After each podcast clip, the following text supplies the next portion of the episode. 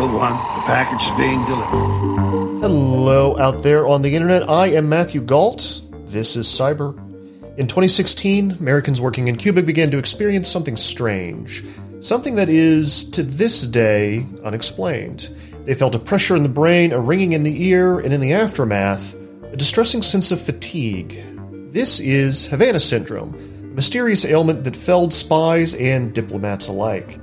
It remains a mystery to this day, one the US government has a hard time talking about, let alone understanding. Sometimes it sounds like a frightening new weapon, other times like a classic moral panic. But what was it really? Will we ever know? This is all the subject of a new podcast from Vice World News called Havana Syndrome. And over the course of the show's nine episodes, it unpacks not just the mysterious syndrome, but a history of spy and counter spy, the CIA, and America's complicated relationship Cuba. With us here to talk about it today is series producer Jesse Alejandro Cottrell. Sir, thank you so much for coming on to Cyber and talking about this with us. No, thanks for having me. All right, so for the uninitiated, uh, what was or is, I guess, Havana syndrome? Uh, that's the million dollar question. What is Havana syndrome? Uh, I, I, wish I could give you a a, a great like uh, answer for that. But but I'll tell you what what's widely known and referred to as Havana syndrome is uh, what started in late 2016 when a group of CIA officers or spies in Cuba began began having these strange, inexplicable symptoms, um, ringing in their ears. They were hearing weird sounds. Um, they were feeling nausea, often very acute, and then something kind of like a serious concussion would happen to them. It would kind of come out of nowhere and would last, but the, the symptoms would pro- progressively get worse. And sometimes, um, I mean, in some cases, for some of these people have continued to plague them years later.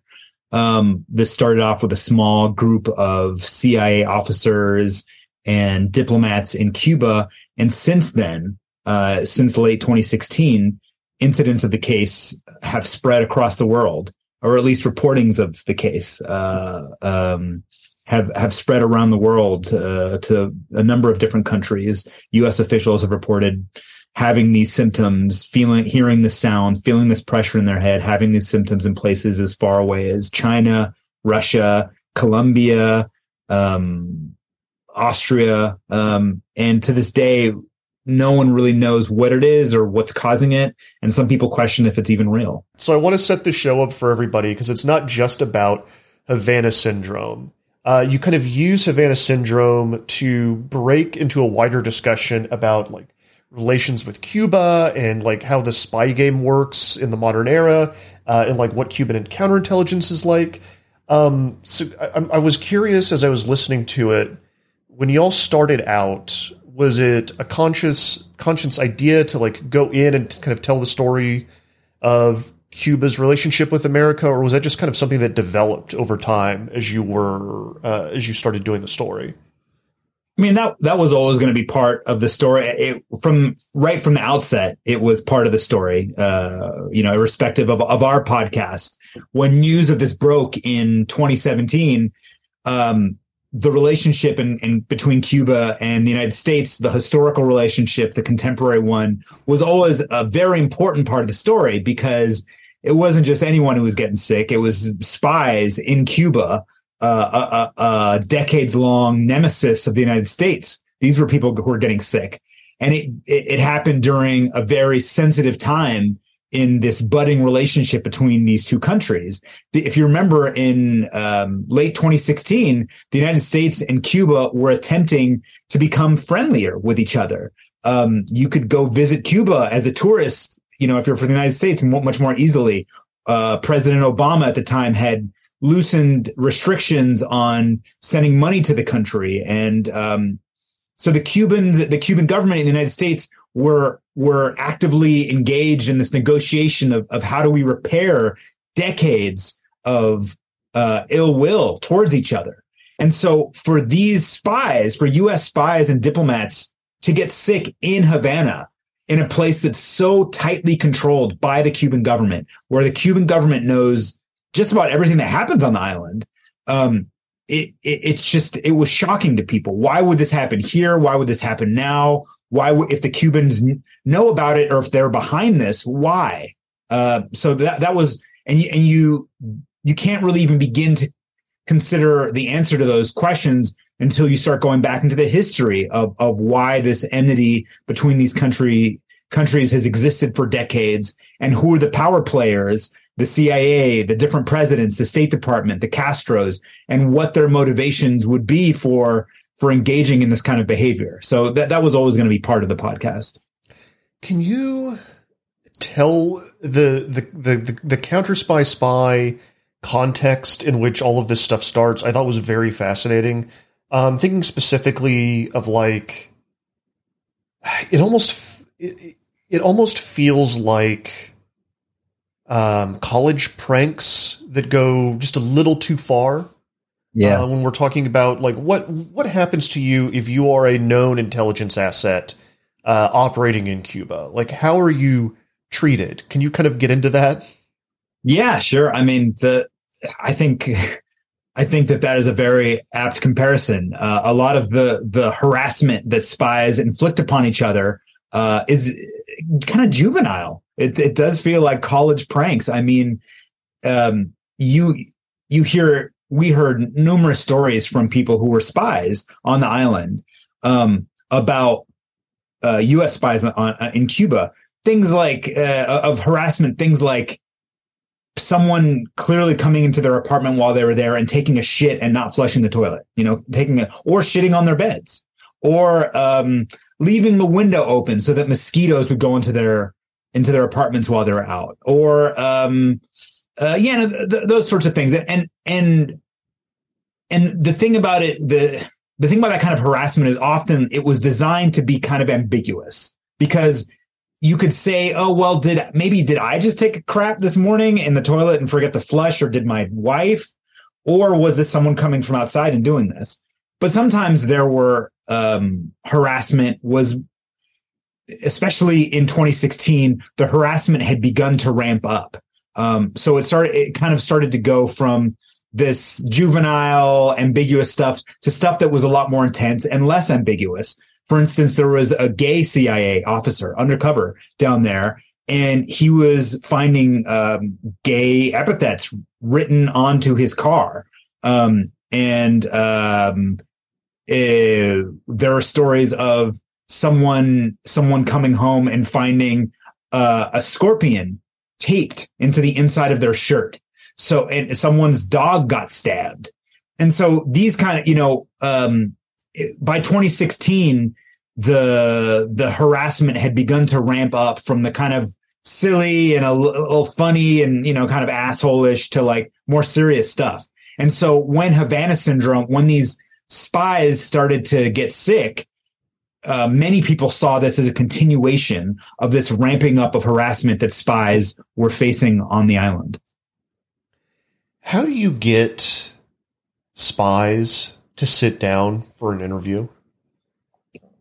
I mean, it's it's tricky. It's tricky because for a number of reasons. One, there are certain things that they can legally not say. You know, cla- there's certain things that they're class that, that are classified, and so when you're engaged in these conversations with spies, it's always a fine line. I mean, as a journalist, you're asking every question, but they'll tell you certain things are off limits, or, or you'll ask questions and they'll tell you, like, I can't talk about that. To get them to talk to us in the first place, I mean, one of our main sources in the episode two of our series, one of the first people to come down with Havana syndrome, he will not let us use his name. Um, and, uh, you know, you will not hear his name on our podcast. Um, and so we had to give him anonymity. I mean, you hear his voice, but you don't hear his name. And he he did not tell us he was a spy. We found that out from other sources. He told us generally the kind of harassment that he faced, but he never told us that he was a spy. And so often when you're talking to these people, there are these very tricky lines you have to walk and um um and yeah, you just you have to you've got to make them feel comfortable enough to to believe that you'll, you know, keep their secrets. I mean, and, and on our side as journalists, we have to be very careful with their information, right? Like we can't, we're commuting, if we're ever communicating with their real names, we're doing it over more secure uh, communication networks so that so that you know if we get subpoenaed someday, you know that the U.S. government can't easily delve into our documents and figure out who are the real identities of these people that we spoke to. We have a responsibility to them, and so we you know we, we take that stuff very seriously. On the other hand, there were some people we, we spoke to a spy, a former spy, this guy Marc Polymeropoulos, who um, who was hit with Havana syndrome, or who he thinks was hit with Havana syndrome in Russia, and he he was very public and he used his real name and he admitted he wouldn't tell us exactly what he was doing as an undercover spy around the world. But by the time we spoke to him, he had kind of come out of the shadows, was working kind of above board, um, not as an undercover spy anymore. And so we were we were able to talk to him, and he was able to speak a little more freely because he his identity was already revealed. I've got another question from chat that I think uh, does a pretty good job of honing in on some recent changes. Mm-hmm. Uh, I know U.S. people were going to Cuba via Canada and Mexico. Is that still happening? Uh, the answer would be it doesn't need to happen that way anymore, right? Yeah, I mean, you can. There are direct flights. Um, you don't need to go. I mean, I, I believe I'm not I'm not up to date on the latest latest uh, changes in the policy that the Biden administration has put into place. But from what I understand, and, and don't fact check me on this, please. I mean, I guess fact check me. You've got the internet, so why wouldn't you fact check me? But I believe the latest is that you still have to say you can't just go there as a tourist. You have to say you're going there for educational purposes or some other reason. Um, you know. Right, but I mean, the, the point being that like this, the Havana syndrome stuff comes at a time when the one of the things the Obama administration did was really push for a normalization of uh, yeah of relations, right? Like we had, there was an embargo. There was, it was kind of frozen between the two countries, and the the relationship had been frozen for decades. Uh, mm. So you have this huge sea change, and then this thing starts, right? Yeah. Um, were you ever able to figure out? How many answers did you get to the question, what is Havana syndrome? How, many answers? I mean, we got, ugh.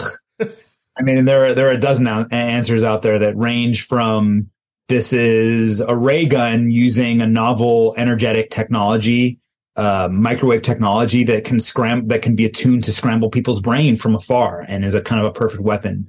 We've heard that from very, very, very credible people have told us that people who are like, decades long uh, weapon technologists in the US government helping them develop laser, literally laser guns. So we've heard things like that to, you know, there are doctors out there, people who are very credible people who, who claim that this is all psychosomatic, that this is a mass, mass psychogenic illness. Um, I will, as a, as a caveat to that, I will say that none of the doctors who have actually examined patients think that this is psychogenic every doctor who has actually spoken to and tested these patients thinks that this is a real um, that their symptoms are caused by some physical uh, force or some some some physical phenomena that that is not this is not purely psychogenic. Um, but then there are also people who say it's a sound. People who say that this is like insecticides. I mean, there are so many different theories, and none of them have been completely disproven. With it's the it's the sound of crickets catching in just the right way and being amplified and yeah, all sorts of strange things. You know that that for me that doesn't hold a lot of water because that doesn't. I mean, for a couple of reasons, like that doesn't sound. The, how come only U.S. spies are being affected by these crickets? And secondly, um, sound cannot hurt the brain; it can hurt the ear, but it cannot hurt the brain. So, and and there is there is evidence produced by uh, the University of Pennsylvania that did a, that, that, studied a, a, wide swath of these these patients who suffered Havana syndrome that found that there was like um, verifiable changes to people's brains. Um, yeah, you, so I, don't, hold a lot of water. You walk me a little bit more through the immediate and then the lasting symptoms, and like, is everyone telling the same story? Well, no, they're not, and that's that's a tricky thing about it. it is everyone doesn't have the same experience with Havana syndrome, and um, like I said, uh, well, I should say the the initial cohort was in in in Cuba. We don't have an exact number, but I think it was around two dozen people, maybe a little less, a few few less. Um, but just a few years ago, the number had ballooned up to over a thousand people around the world that the government was was looking into as potential Havana syndrome cases. And you know, those symptoms were very, were very, were varied, huge variance in between the symptoms. Um, and a lot of those cases around the world have, has subsequently been ruled out as not uh, Havana syndrome by the government. Um, but, but the most widely kind of agreed upon, um, definition of what Havana syndrome symptoms are for the cases that do seem like they are the result of this mysterious illness is um, what you hear often, not from everyone, but from many people, is that they hear some kind of high pitched buzz, some some loud sound, and often dogs are barking like in the in the area, um, and then they hear they feel a pressure in their head, an intense pressure, and waves of anxiety begin to sweep over them. They become disoriented, um, and, uh, kind of frozen in place. And, um, and what we've heard from a number of people is that once they once they moved from whatever location they were at if they were standing in place if they moved into another room if they they were in their bed when this happened to them if they rolled off the bed on the floor that those feelings would cease um, and so that's one reason that a lot of people think that this may be a weapon because it seems like something's targeting them, that it's maybe a beam of some kind. And if they move out of the way of the beam, then they're, then these symptoms stop.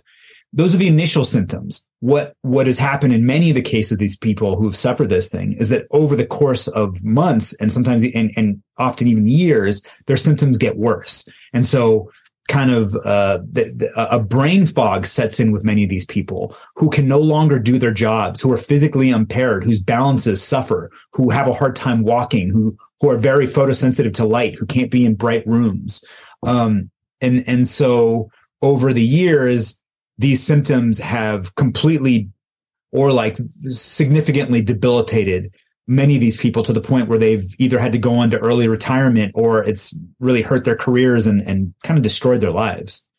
All right, cyber listeners, we're going to pause there for a break. We'll be right back.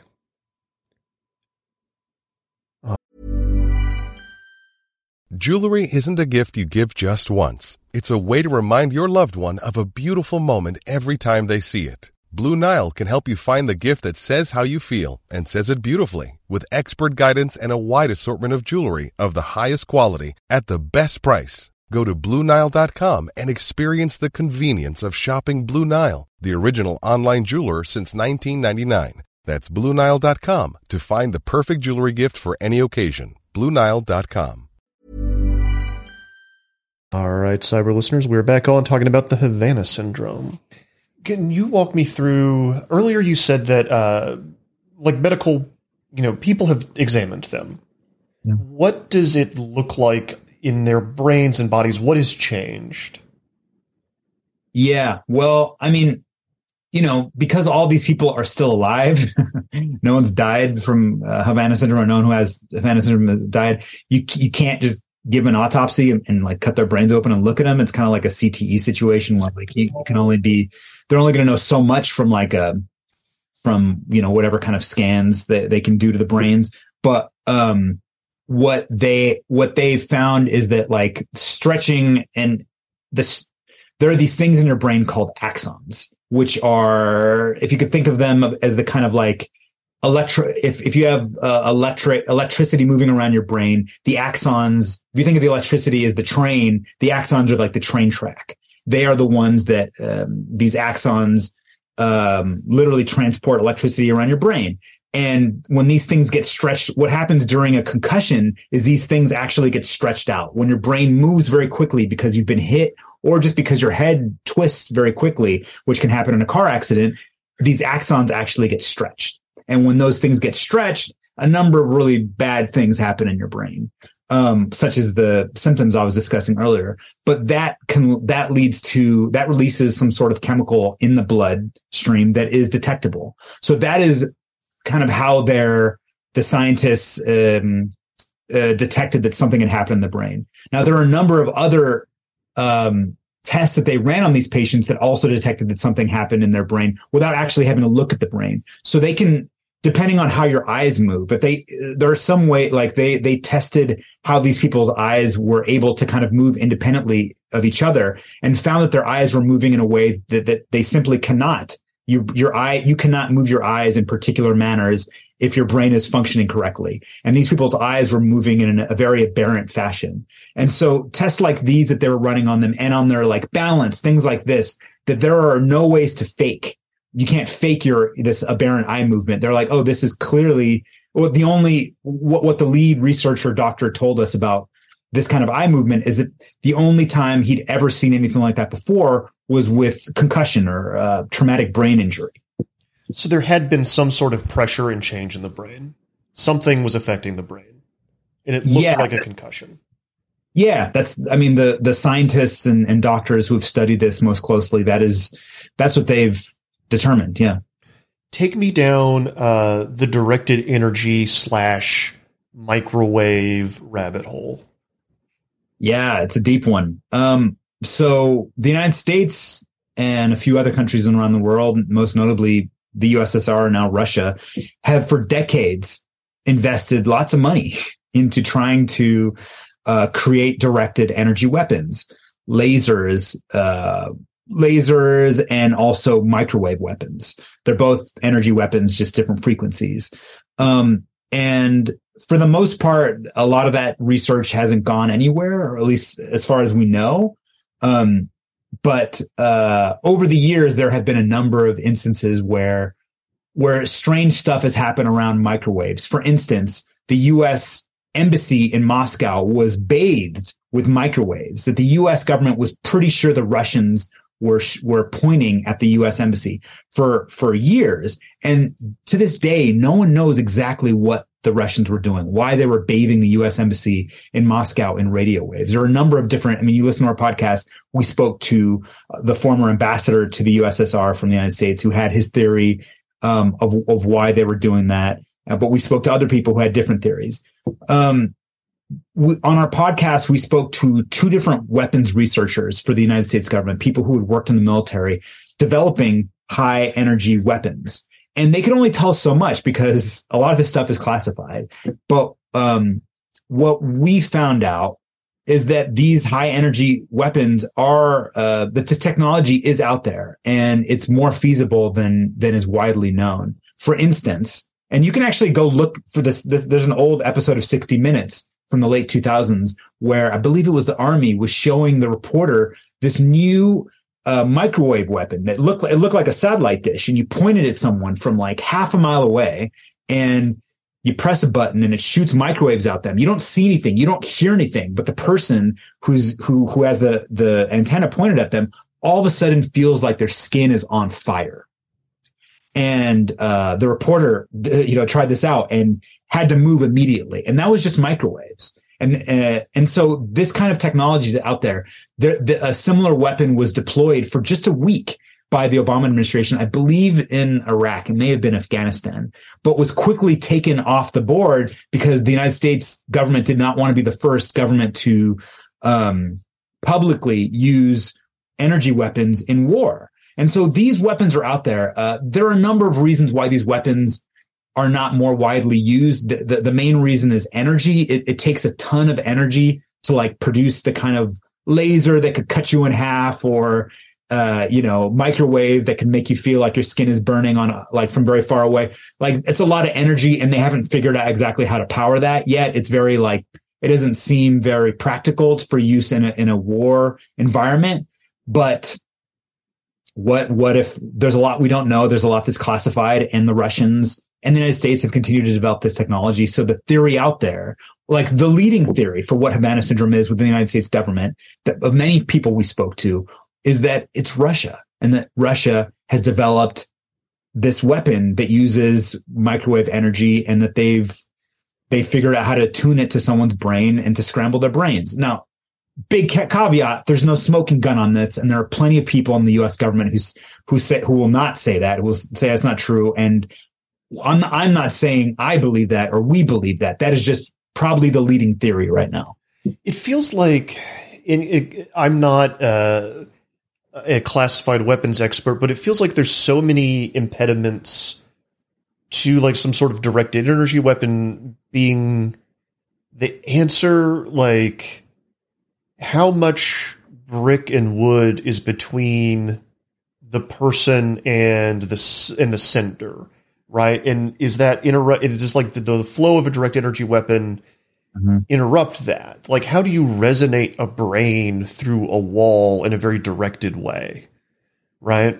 Yeah, yeah. I mean, the thing about microwaves is that they are bigger waves. Like lasers would be tougher because the waves, laser waves, are so small. They they like they have to burrow through atoms. That's why they like can cut things, like physically cut things because they're so tiny. But microwaves are much bigger waves. That's why they can they can go through doors. That's why I mean r- microwaves are on the radio, you know, radio wave spectrum and like are part of the spectrum. And that's why you can listen to the radio inside of your house, right? Like your those those things can pass through walls.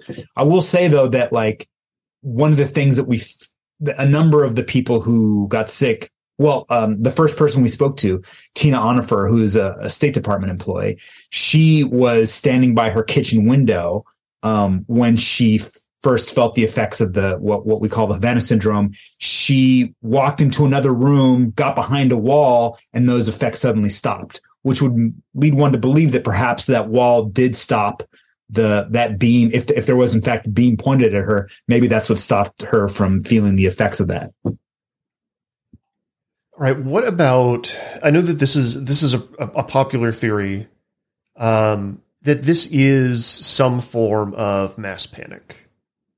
Yeah. I mean, I mean, I think there are some very good arguments out there for for this being mass panic, and and I mean, certainly, I think, like I t- like I said earlier, over a thousand. Uh, once the U.S. government kind of got serious about confronting this and and and acknowledging that this was a, a real threat to U.S. personnel abroad, they put out uh, uh, cast a wide net to the entire government of you know U.S. officials abroad and said if you're having anything that you you think might be Havana syndrome like symptoms. I mean, they don't they don't use the term Havana syndrome. They don't call it that. That's that's what we call it. But um, if you're having these anomalous health effects, um, let us know. And there were over a thousand reported cases. And a lot of those cases were people who like probably had something bad for lunch, maybe were having, you know, maybe had some other neurological issue going on or like, you know, like food poisoning, like they, they just didn't get enough rest. Maybe they were feeling a lot of anxiety. And certainly those, I, I don't know if that would qualify as mass psychogenic illness, but those were cases where people thought they might have Havana syndrome where they definitely didn't have I mean, they, they, there were very there were other reasons that, um, to explain that.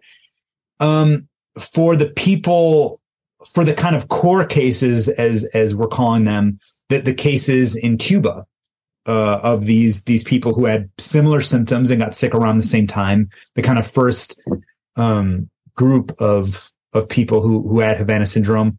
I think the mass psychogenic illness argument kind of falls apart for them because the thing is, is many of them got sick with very similar symptoms around the same time, but Havana syndrome wasn't public knowledge. They didn't know that this was happening for a lot of them. I mean, the, the first tranche of cases in late December 2016 and early 2017, these are people who got very who who started to get sick independently of each other without knowing about each other. So so for mass psychogenic illness to work, there has to be uh, contamination amongst people who are talking to each other about, oh, I'm feeling this, and then you know you say you're feeling this, and all of a sudden I start feeling the same thing that you're feeling. But if if if you haven't told me about it, how is that? How is that you contaminating me? You know that contamination did not occur in many of the cases. Secondly, I would say to the mass psychogenic illness argument is that um, the doctors who the doctors who study these people, I, have met some of the doctors. You know, I met the kind of the lead researcher, doctor at University of Pennsylvania, who studied these people. Um, and he said he told us that he, he and his team were skeptical when when they first heard about this before they met the patients. They kind of they kind of thought it sounded weird. And upon meeting them and studying them and doing these testing their physical abilities and testing these things that cannot just be mental but have to be physical in nature, they were they were sure that this was not psychogenic.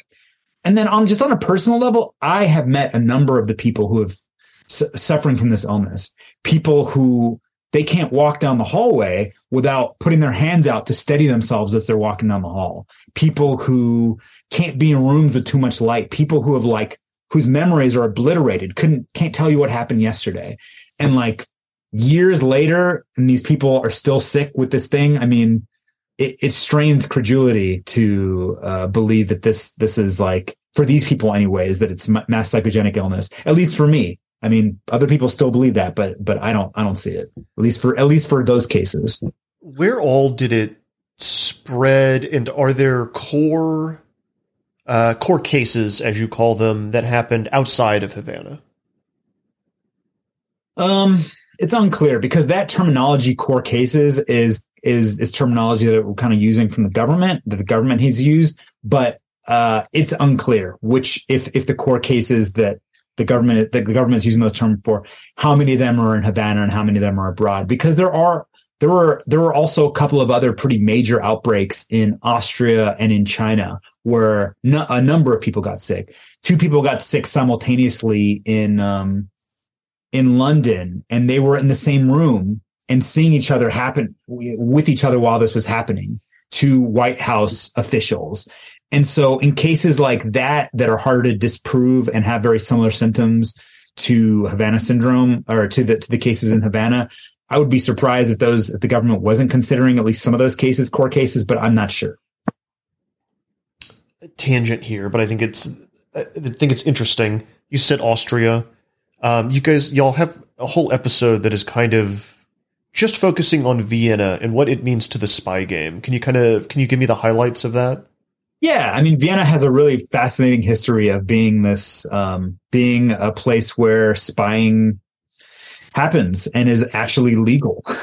it's wild. It's like, I think it may be the only country in the world where spying is like explicitly legal under very specific uh, circumstances. You can't spy on the Austrians and you can't commit violence, but foreign powers spying on each other in Austria is legal. And there's there's a really fascinating history for that how that came to be because Austria uh, after World War II was divided up. Control of Austria and control of Vienna was divided up between um, the power to control that Vienna was divided up between the Allies. So the USSR controlled a portion, the United States controlled a portion, France, the UK. But unlike Berlin, which is also similarly divided up, in in Vienna, they left a part of the city as completely neutral ground where no one, none of the powers was in control. And a really weird thing started to happen after that. In that neutral ground, spies from these competing powers, the United States and the USSR, would meet with each other in, in this neutral zone. And so Vienna became known as this place where spies could operate a little more freely. And as the as the Austrians took back back control of Vienna and, and regained their independence, um, their sovereignty, they decided that they wanted to, to maintain this this neutrality between East and West, and that's why Vienna is one of the capitals of the world for the UN. That's uh, one of the UN headquarters is in Vienna. A number of different international organizations have headquarters in Vienna.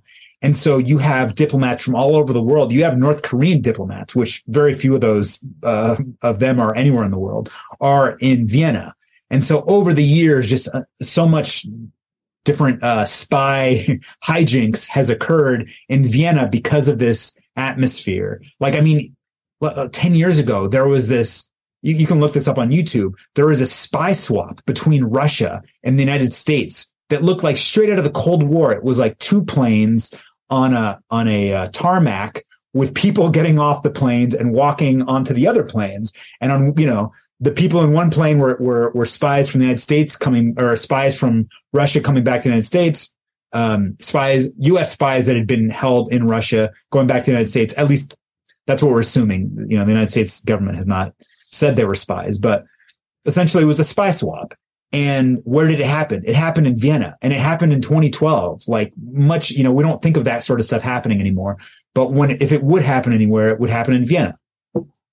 And Havana syndrome happened in Vienna as well, right? Yeah. Probably the second largest outbreak of cases outside of Cuba happened in Havana right at the beginning of Joe Biden's term um, at the beginning of uh, uh, 2021. There was a we don't know exactly we don't know the exact number, but over a dozen cases, and it was the CIA station that was affected there, and it actually led to the firing of the CIA station chief in Vienna, um, which is one of the more important stations for for the CIA around the world.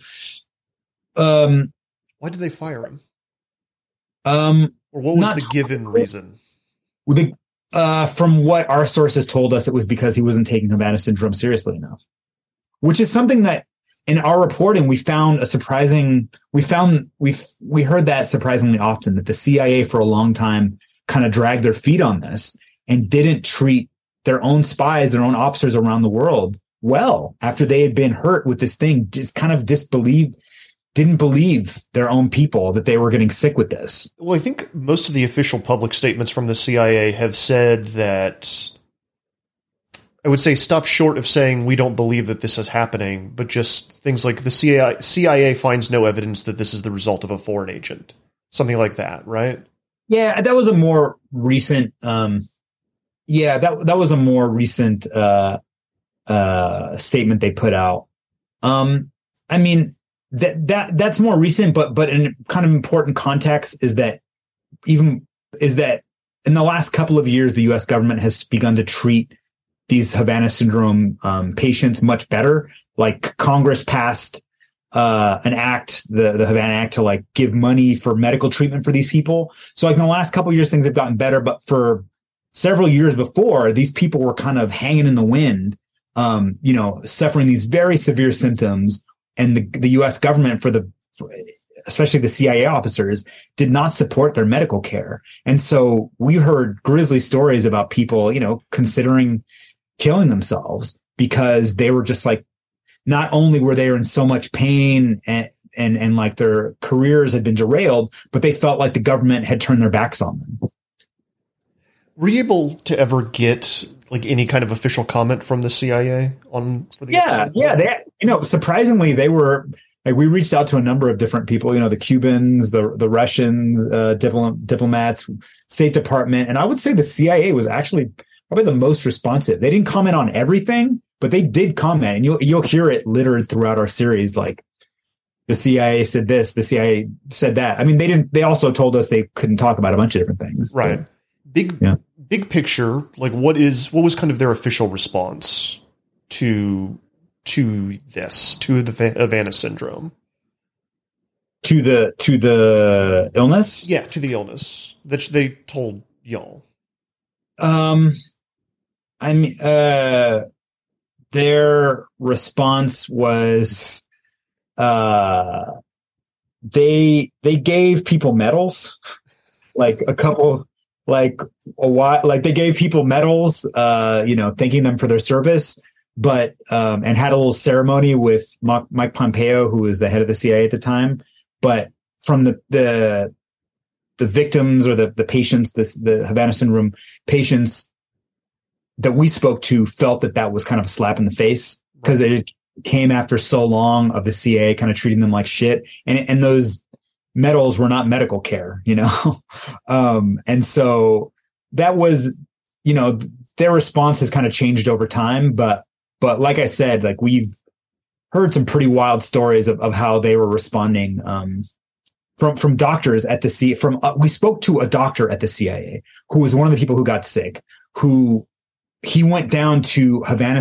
Uh, he went down to Havana to to try to look into these patients. About you know this was in 2017, and the CIA sent him down to to see what was happening, and then he himself got sick with the very thing that he went down there to investigate. This doctor who spoke to us, he comes back, and you'd think that the doctor they send down there who to investigate this thing, who himself gets think you'd think they would listen to him. He's a medical professional who's been working with the CIA, I think by that point for over a decade.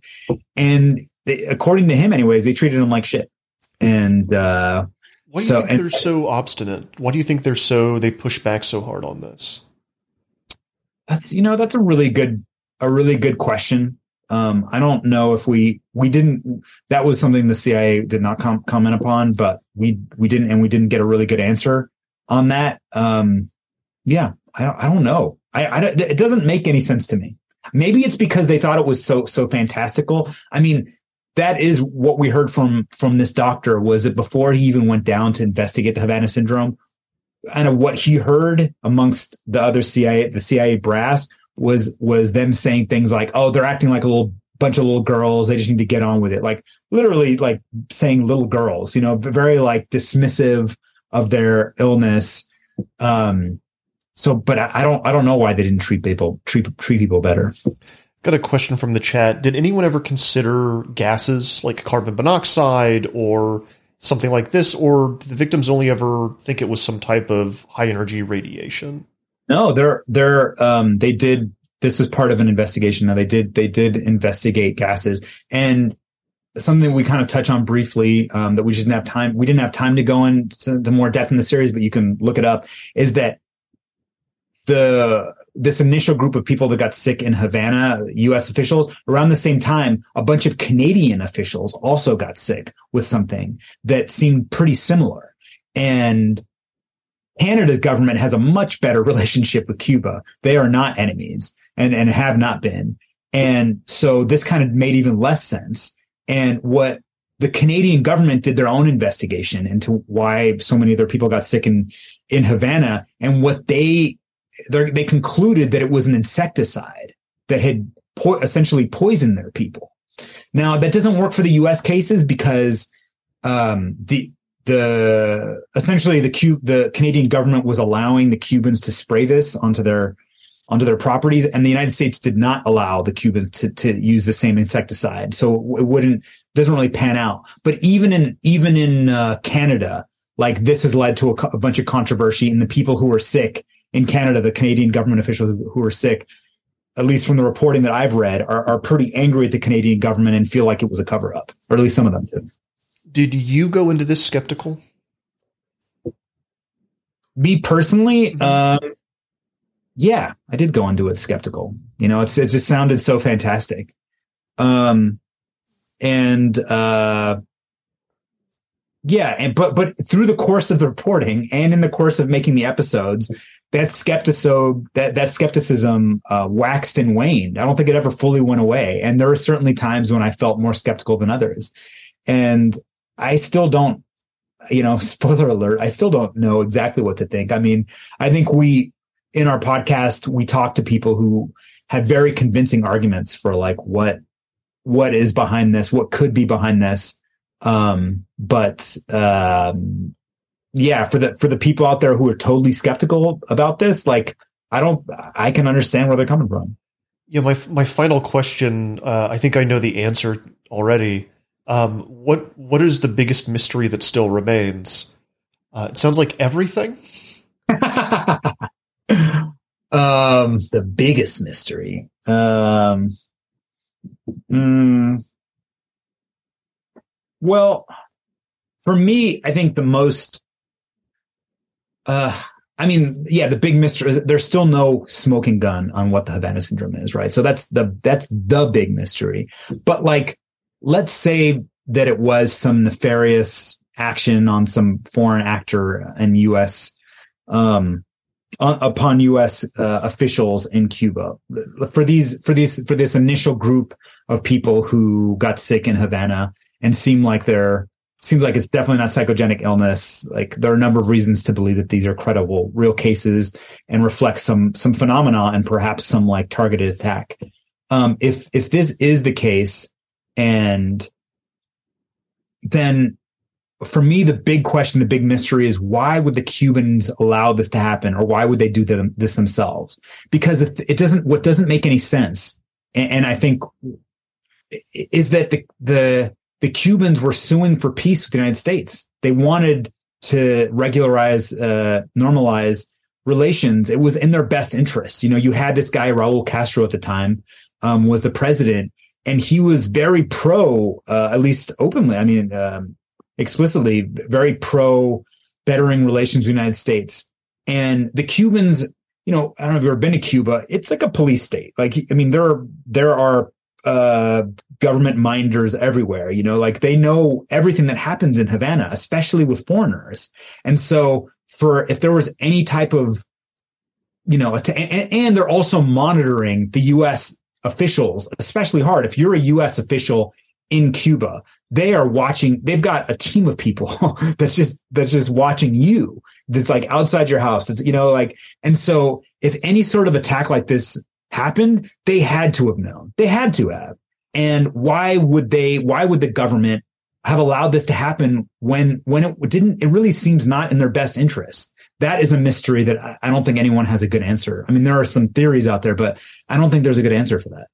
Well, if it is perhaps another country that mm-hmm. Cuba has had long-standing relationships with and doesn't want to upset despite normalized relations with the US, yeah. that would make a certain kind of sense, right? To yeah. a, basically saying Russia, by the way. Yeah, yeah, I, I, and I think that that's the best answer to that question is one you just said. Like you're right, they have this long-standing relationship, specifically with the intelligence community. Essentially, the key, the KGB like trained the Cubans uh, in, in in espionage, and so and yeah, they're a very important trading partner and friend to Cuba for for decades, and um, so yeah, you you would think like if if the Russians pulled this off, maybe maybe the Cubans wouldn't say anything just uh, you know because they'd want to remain loyal to that friendship. The other thing to consider is like the Cuban government is also not a monolith.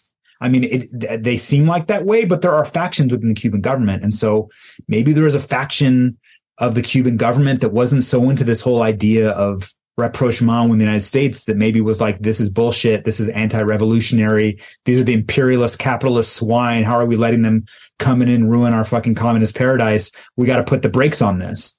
Um, that's, that's possible. So yeah, I mean the the conspiracy version then is that Russia does this because it wants to disrupt these normalized relations. That would explain the timing, that would explain, you know, that would explain like how cooperative Cuba was in the aftermath. Again, it's one of those things that like we may not know the answer to that question. We may be dead yeah. before we get any kind of clear answers about what yeah. any of this was and why yeah. it happened. Yeah, yeah, yeah. I mean, I, that's that's true. We may be dead, but I think that one thing to take away from this that, that is really important is that like in spite of the fact that we don't know exactly what the Havana syndrome is or who may have been behind it, if anyone was behind it, we do know the very real, very tangible effects that this has had on international relations. Like Trump used President Trump used the Havana syndrome as as a reason to pull back on those relations, on the bettering of relations. So it, it torpedoed this this like a normalization of relations. We're only starting to get back to a place where Biden is is very slowly attempting to regularize, normalize relations again, and it made the United States paranoid all around the world. It made our our government officials all around the world scared to to do their job. It probably stopped a lot of people from signing up to be uh, diplomats because they were worried about their health. Um, and it has made us the fact that the United States has no answer for this. So many of their people were attacked. If if this was an attack, it makes the United States look very weak. And the United States doesn't like looking weak. You know, we're supposed to be the most powerful country in the world. And it makes the United States look very weak. And I'm not saying that's a good or a bad thing. I'm just saying that's, that's what it does. That's what happened. Yep. That's what happened. Uh, where can people find the show? Anywhere you can get your podcasts. Although I think right now my favorite place to listen to is Apple Podcasts for whatever reason. Uh, but yeah, you can find it on Spotify or any uh, Stitcher or whatever. The we're everywhere. Sir, thank you so much for coming onto Cyber and walking us through this. The show is Havana Syndrome. Like he said, it can be found wherever fine pods are casted. Uh, if you like cyber, you're listening to the podcast yourself, we do this as a live stream. Uh, your your people who are listening to the podcast get to miss a whole aside where I was having sound issues at the beginning of the show. That's been edited out. It's gone. If you wanted to see me stammer over myself live, go to twitch.tv forward slash motherboard TV or youtube.com forward slash motherboard. Follow us there and you'll be notified every time we go live. As always, thank you all for tuning in. Um, we're going to have something next week that is finally, we're going to be talking about something a little bit more outside of the U.S. Uh, we're going to be looking at how uh, another regime outside of uh, America uses AI and facial recognition uh, to enforce its will. I think it'll be very interesting. Um, I'm really looking forward to it. Thank you all for tuning in. Thanks to everybody that uh, helped out in the chat today. Thank you all so much. Goodbye.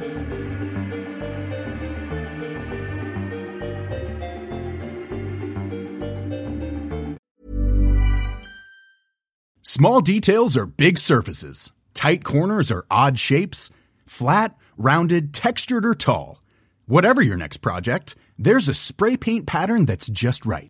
Because Rust-Oleum Custom Spray 5 in 1 gives you control with five different spray patterns. So you can tackle nooks, crannies, edges, and curves without worrying about drips, runs, uneven coverage, or anything else. Custom Spray 5 in 1. Only from Rust